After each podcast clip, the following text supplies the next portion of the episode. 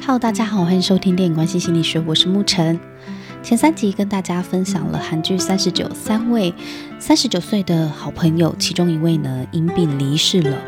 那想到三十九岁这样英年早逝的女性呢，就让我联想到最近在 Disney Plus 有看到的电影版的梅艳芳上架了，而且这一次上架的是导演版，也就是说呢，它可能会有一些画面呢是当初在电影院的时候没有播出的哦。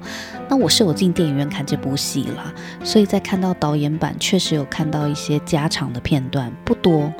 但是有一些片段还蛮惊喜的，包含也看到了我喜爱的偶像 Beyond。在电影版的时候呢，是没有把 Beyond 的片段剪进去的，可是，在导演版的时候有短短的几秒，我觉得心满意足了。那今天呢，是想要跟大家用星盘的角度来介绍梅艳芳这位香港的女儿、传奇天后。如果大家想要知道我对于电影梅艳芳的影评的话，可以回去听我 podcast 的一百零三集，我当时就做了影评心得。那今天比较是看电影学占星，我们从星盘的角度去了解这个一代天后。梅艳芳呢是太阳天秤座的，她四岁呢就上舞台唱歌表演赚钱，小小的年纪就已经跟她姐姐哦已经领略了江湖的世界。所以这段经历呢，让梅艳芳在日后对待他人呢，都十分的亲切。加上她太阳天平交际花的个性跟优秀的交际手腕，所以其实呢，很能够应对进退。哦，对各式各样的人呢，都可以处理得很好。当上天给了你成名的一切条件，让你拿遍了演艺圈的歌唱的奖项啊，电影的奖项哦，他非常难得的是，他在电影、唱歌跟跳舞这三方面呢都很强。他是全方位的艺人，歌唱的好听，电影演的也超好看的，然后他的跳舞，他的现场演唱会的舞台魅力。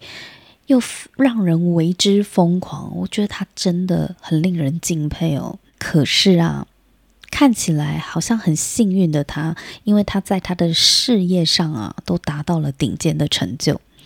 许多人很向往的，在演艺圈努力一辈子的他，很年轻就已经拿完了这些奖项。但是他心里面永远的遗憾，就是他很渴望一个家庭，一份真挚的爱情。但可惜的是，他这辈子呢都没有结婚，没有办法如愿。他拥有演艺圈的好人缘，观众粉丝的高人气，大家都很爱他。但是他心里面呢需要的爱情，却一直没有办法如愿到来。在生活上呢，梅艳芳一直扮演着照顾别人的角色，但其实她的内心呢是渴望被照顾的。他希望有一段真挚相守的爱情，一个平淡幸福的婚姻生活。无奈他的情路呢，一直都很不顺遂。这种感觉呢，就让我联想到戴安娜王妃，因为在去年呢，梅艳芳电影上映的时候，《史宾赛》也上映了，我就在一天之内呢，接连着看两部电影。我先看完梅艳芳，然后再看《史宾赛》，就是在讲戴安娜王妃的故事。所以看完之后呢，我觉得呢，他们两个有一点相像，原因是年纪差不多嘛。戴安娜王妃一九六一年出生的，梅艳芳是一九六三年，然后戴安娜是巨蟹座，梅艳芳是天秤座。那戴安娜呢，三十六岁车车祸意外丧生，梅艳芳是四十岁的时候因病离癌去世。两位呢都是英年早逝的女性，但是却留给世界非常的深远的影响力跟无限的怀念。今天呢，来跟大家分析一下梅艳芳的星盘哦。在讲这个星盘之前呢，补充一个星座小知识给大家。在古典占星学里面呢，会根据你的行星所落的不同的星座，然后给予四种等级啊。比方说呢，如果行星它回到自己的家，就是比如说月亮，月亮落入了巨蟹座哦。巨蟹座本来就是归月亮所掌管的嘛，巨蟹座的守护星是月亮，哦，所以当这个月亮呢落到了巨蟹座，就好像回到自己的家，这个呢就叫做入庙，这个专有名词叫入庙。那如果呢，行星去到了敌人的家。敌人呢，就是指一百八十度哦，一百八十度跟自己对干的那个人，就叫做敌人嘛。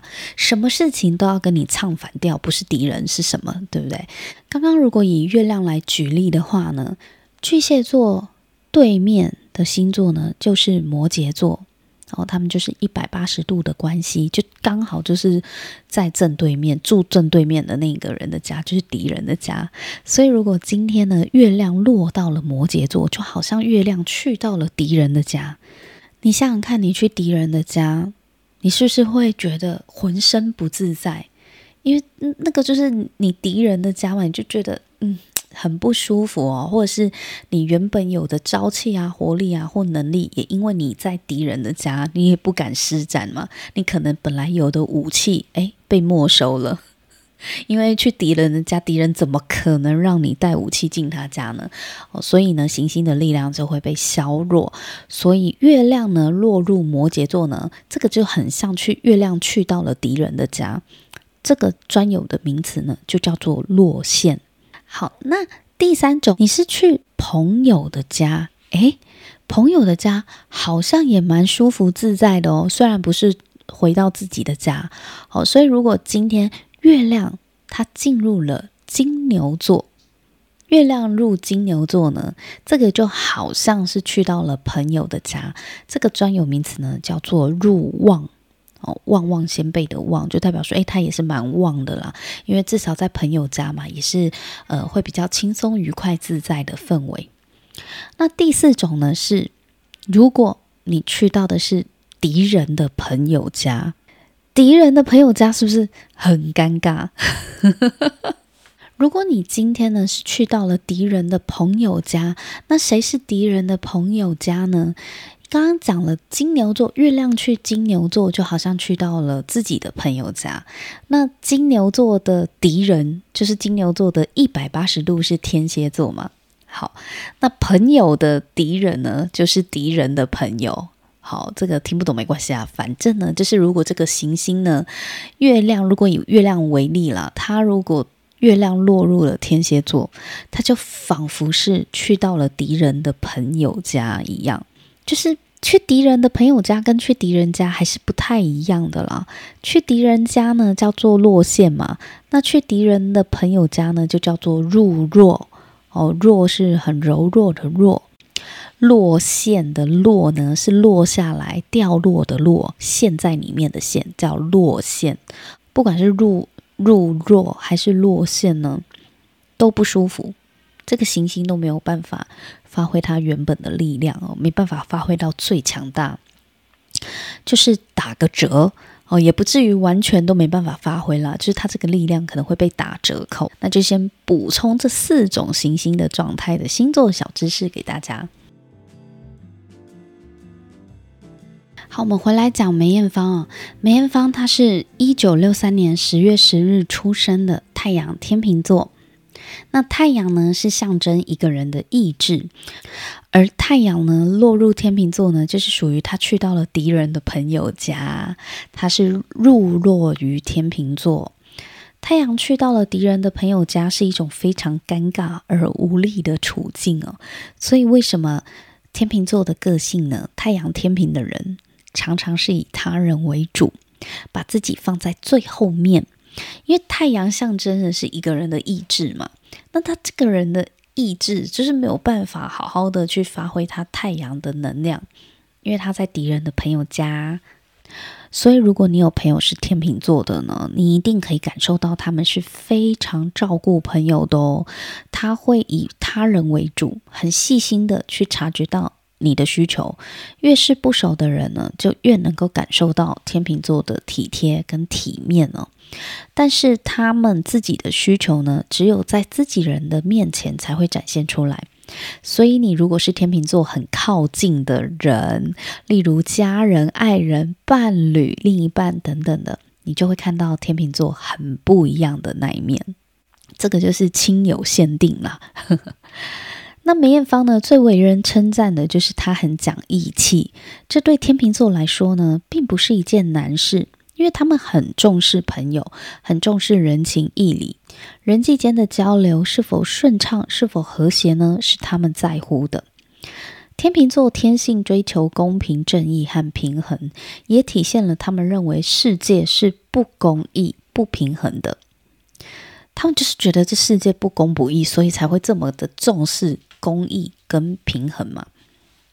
因此啊，当他们遇到不公平的事情，天秤座会很难忍受，他们总是会出来打抱不平哦。他们也是没有在怕吵架，没有在怕场面难看的。那这一点呢，体现在我们天秤座的梅艳芳身上呢，也可以看到一些蛛丝马迹哦，例如。刘嘉玲的裸照事件，梅艳芳对于刘嘉玲的裸照事件呢，她是仗义挺身而出去谴责《东周刊》呢。我在这边小小小的讲解一下，什么叫做刘嘉玲的裸照事件呢？刘嘉玲曾经呢，就是被黑道挟持，然后有拍了裸照去威胁他，逼他拍电影等等的。然后这个裸照呢，不知道为什么。就是《东周刊》，他就拿到了，而且他还把刘嘉玲的裸照呢，就直接刊在《东周刊》上面，非常的下流，而且很没品的一一个媒体哦。那他就发行了，变成说哇，大家都只要你去买《东周刊》，基本上你就是可以看到刘嘉玲的裸照。那梅艳芳对于刘嘉玲遭遇到这样的事情，她非常的生气哦，她就是开了记者会，而且这个记者会呢。当时在开记者会的时候呢，后面还挂着“天地不容”哦，就是他谴责这个《东周刊》这个媒体欺负演艺人员，所以他也号召了一堆演艺人员站出来，就是捍卫自己的权益跟尊严哦，不是只有为了刘嘉玲，当然刘嘉玲就是他们演艺人员嘛，他们就是跟刘嘉玲站在一起，一起谴责这个《东周刊》。所以梅艳芳对于公平正义呢，她只要路见不平，她是很愿意站出来拔刀相助的。刘嘉玲裸照事件是其中一一个，然后还有她对于六四事件的民运声援哦，民主运动的声援，因为她挺这个民主运动啊，所以她遭大陆封杀，但是她也无所谓哦，她有好几年都没有办法在大陆商演。我们看到。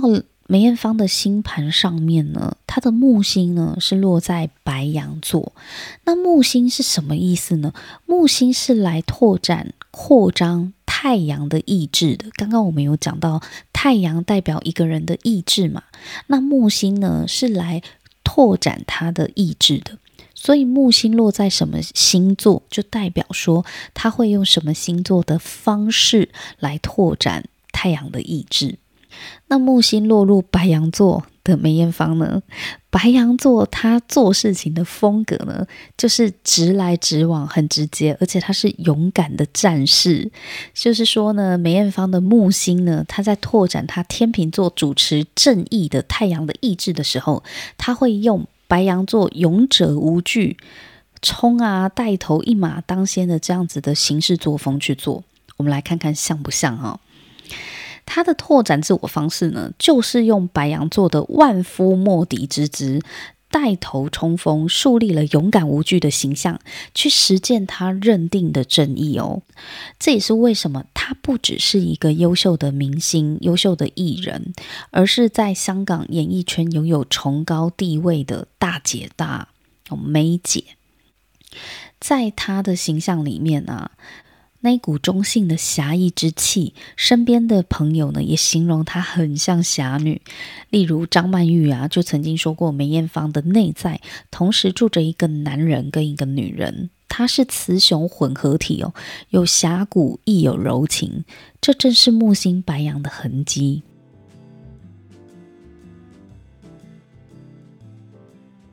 他的月亮星座呢，就是落在巨蟹座。刚刚有举例了嘛？月亮是巨蟹座的守护星，所以当月亮落在巨蟹座的时候，就好像巨蟹座回到自己的家，回到自己的家呢，这颗月亮呢就可以好好的、尽情的发挥这颗行星原本的力量。因此啊，月亮入庙在巨蟹座，回到自己的家嘛，所以这个月亮的影响力是特别强大的。月亮呢，是梅艳芳内在的安全感与需求，而巨蟹座呢，象征的是家庭与爱。因此，梅艳芳的内在，她的需求，她终其一生呢，是渴望被爱的，一直希望自己可以有一个自己的家庭。哦，因为巨蟹座呢，它的象征的意涵就是他们是很重视家庭的，他们是很爱家顾家的，是很重视家人的。那这个家人呢，不一定指的是原生家庭哦，因为有一些巨蟹座的朋友可能会对于大家都说巨蟹座很爱家、很顾家，他们可能会觉得有吗？我哪有？我还好吧。你不一定有一段很美好的家庭关系，才叫做你很爱家、很顾家哦。这件事情如果是你很介意的，或是一直很渴望的，这个就是巨蟹座他的天生，他就是会很在意这样子的面相这件事情。我这边要特别的讲一下哦，我们说巨蟹座的人哦，或者是巨蟹座能量强的人，比如说你的上升巨蟹啊，或月亮巨蟹啊，或木星巨蟹等等的，就是你巨蟹座能量很强的话，我们通常把巨蟹座跟家联想在一起，但并不是说你一定会有一个很美满的家庭，或是你的家庭关系很和谐，才代表说呢，你是爱家顾家的人。我也有遇过那种啊，就是。跟家人的关系非常的恶劣哦，真的是吵到老死不相往来的这种巨蟹座。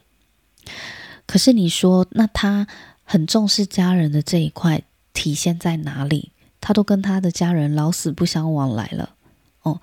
这个呢，他的能量就是体现在他非常介意他父母的看法。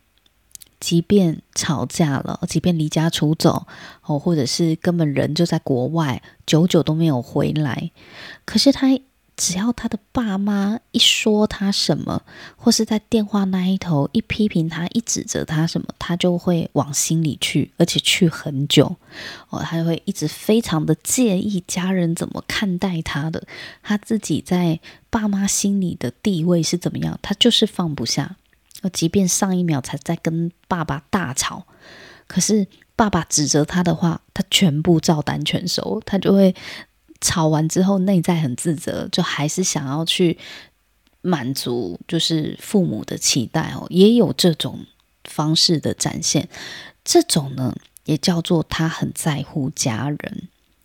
因为如果是换成其他星座，好，比如说双子座好了，或双鱼座好了，可能大家不会把家人的话这么的走心啊，不会真的听进去，而且还受影响这么深哦。可能有一些像双子座，可能就打哈哈，然后就略过，就飘走了哦。不然就吵架就吵架，吵完就忘了哦，不会耿耿于怀。对，可是巨蟹座会哦，因为没办法，他就是很重视家人嘛。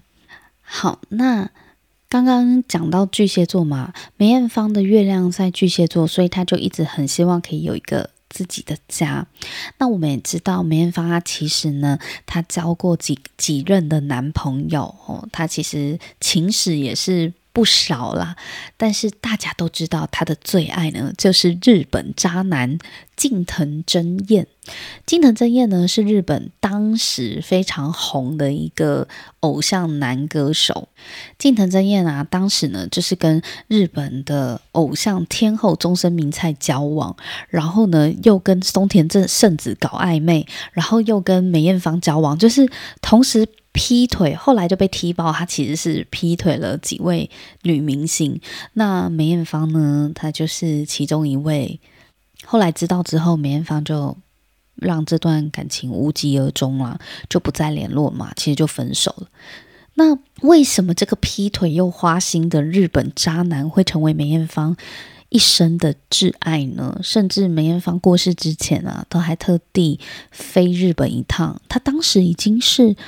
子宫颈癌病情已经是开始恶化了，但是他也是飞日本一趟，就是为了要去见近藤真彦最后一面，要做最后的道别嘛。哎，他已经跟那时候已经交往过很多男朋友了，就是跟近藤真彦分手之后，他也交往了几任男朋友。可是他在过世之前，都还是要去看一下这个曾经最深爱的男人，到底凭什么？我相信很多。歌迷、影迷应该都很想问吧，毕竟他后来是跟赵文卓交往的啊，赵文卓也不错啊，帅帅的啊。如果我们从星盘来看的话呢，或许就可以理解为什么梅艳芳对近藤真彦这么的念念不忘。先以现实层面来说的话，也许啊，是因为当初梅艳芳跟近藤真彦名气是相当的。因为在近藤真彦之后，梅艳芳所交往的男朋友大部分都是女方的名气大过男方。诶，毕竟 梅艳芳那么的红，那么的知名，高知名度，人气也很高的一个偶像艺人，天后巨星，你要找一个天王来谈恋爱，这个也太难了嘛！天王也没几个人。所以，当梅艳芳她的演艺事业、她的声势如日中天的时候呢，她身边交往的几任男朋友确实知名度都知名度都比她低啊，就远比她低，而且年纪有一些呢也比她小哦，像赵文卓就比她小，所以在这个女大男小、女强男弱这样子的一个相处模式上面呢。就跟近藤真彦很不一样，近藤真彦只比梅艳芳小一岁，其实差不多是同年。但是近藤真彦的人气也很高，也就是说，梅艳芳跟近藤真彦交往的时候是处于一个比较对等的状态，就是我们的名气差不多，我们的地位差不多，而且我们有太多共同的生活经历，或许是可以互相讨论跟分享的。这个是。不看星盘，我们只看现实层面，可以推测说，会不会是因为这样，所以这段恋情在梅艳芳的心里才会是这么的深刻跟难以忘怀。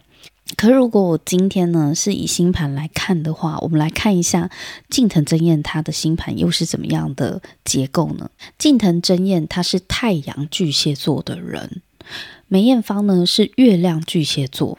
所以，如果你今天呢，你遇到太阳星座刚好就是你月亮星座的人，比如说你月亮巨蟹，然后你就遇到了，就好像梅艳芳月亮巨蟹座，然后他就遇到了近藤真彦是太阳巨蟹座这样子，你就会觉得太阳的这个人活出了你内在的自己，而且你很可以理解他的一些行为举动。但是另外一种状况是，如果你今天遇到了一个人，他的月亮星座跟你的太阳星座相同哦，比如说你太阳是天秤座，那你就遇到了一个月亮天秤的人；你太阳是射手座，你就遇到了一个月亮射手的人。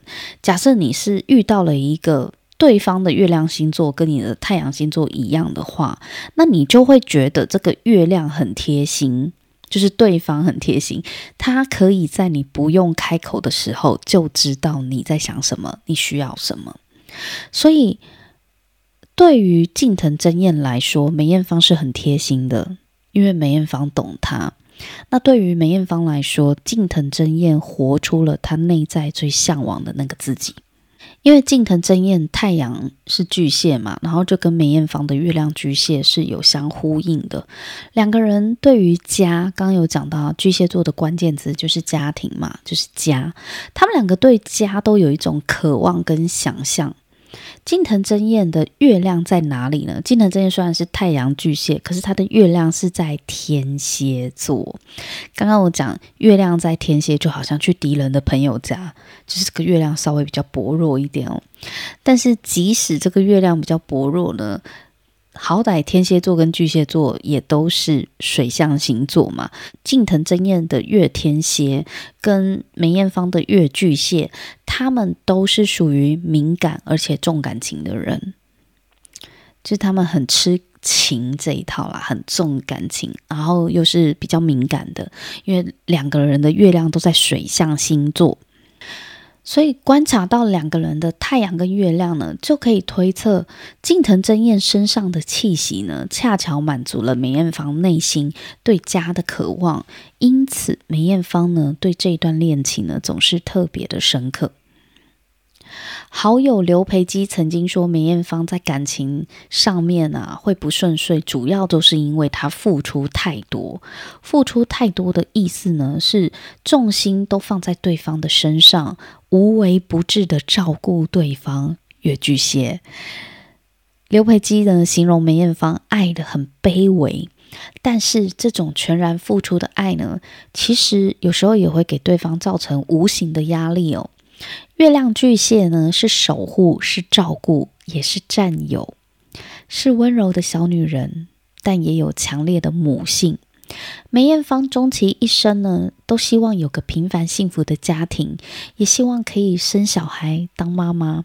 这些呢，都可以从月亮巨蟹的内心看见。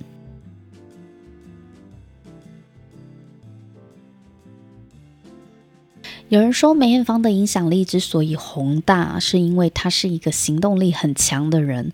她不是喊口号类型的，而是喜欢用行动来照顾朋友，仗义行事嘛。人家说天时地利人和才会成功，那我觉得人和呢，是梅艳芳走跳演艺圈最重要的事。但是你说，难道她的成功呢，就是因为她的人缘好，所以受人敬重吗？我觉得不止这样诶，因为人缘好的艺人呢，也不止他一个。但是为什么许多圈中的大哥大姐都对梅艳芳如此的敬重呢？我想这可能是因为他是一个很真诚的人。其实从他的传记电影里面，我们也可以感受到他的表里一致。他基本上内在想什么，他。很容易真情流露出来，那这样子的天分呢，发挥在他的唱歌、他的电影里面呢，都是有加分的。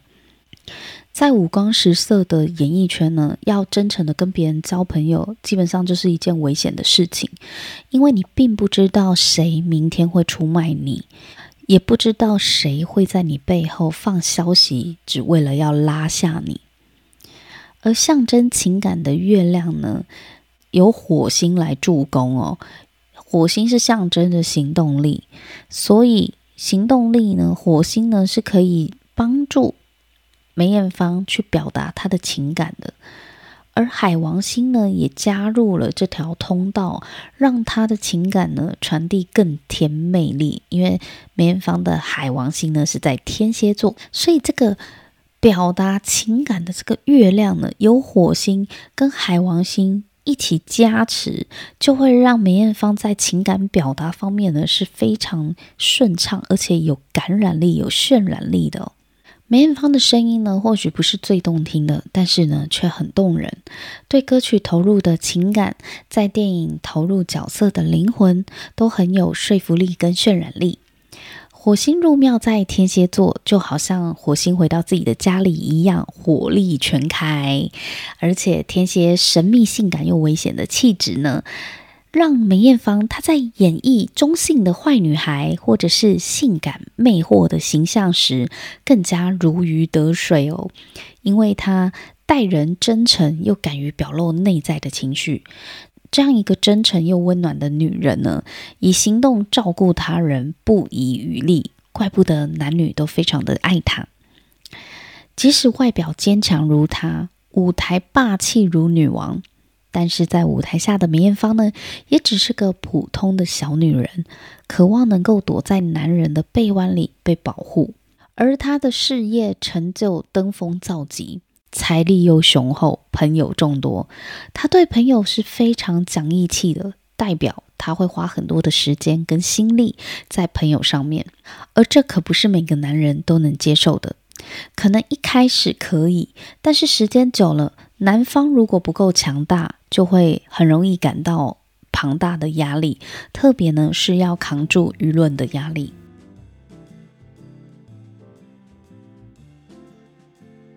接下来呢，我们会发现梅艳芳的星盘里面呢，火星跟海王星呢是合相的。火海合相代表说呢，她是将理想付诸实践的女王哦。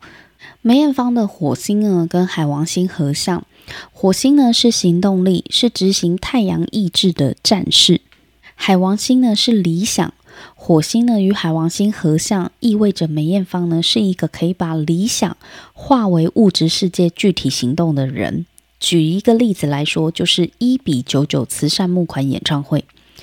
当年二零零三年 SARS 重创香港的时候，梅艳芳在那一年已经被检验出子宫颈癌了，但是他认为在香港最人心惶惶的时候啊，他希望可以透过演艺圈的力量，用歌声呢替香港人打气，让香港人怀抱希望，并且呢运用这一场演唱会呢去募款来支援防疫。为了要照顾这些罹难医护的家庭呢，他想要透过这个演唱会呢募集一千五百万港币。但是在演唱会开唱之前呢，就已经募得了一千两百万的港币。你看看他的这个号召力跟影响力哦，这一笔钱呢，就是用来照顾这个因为 SARS 而不幸罹难的医护家庭哦。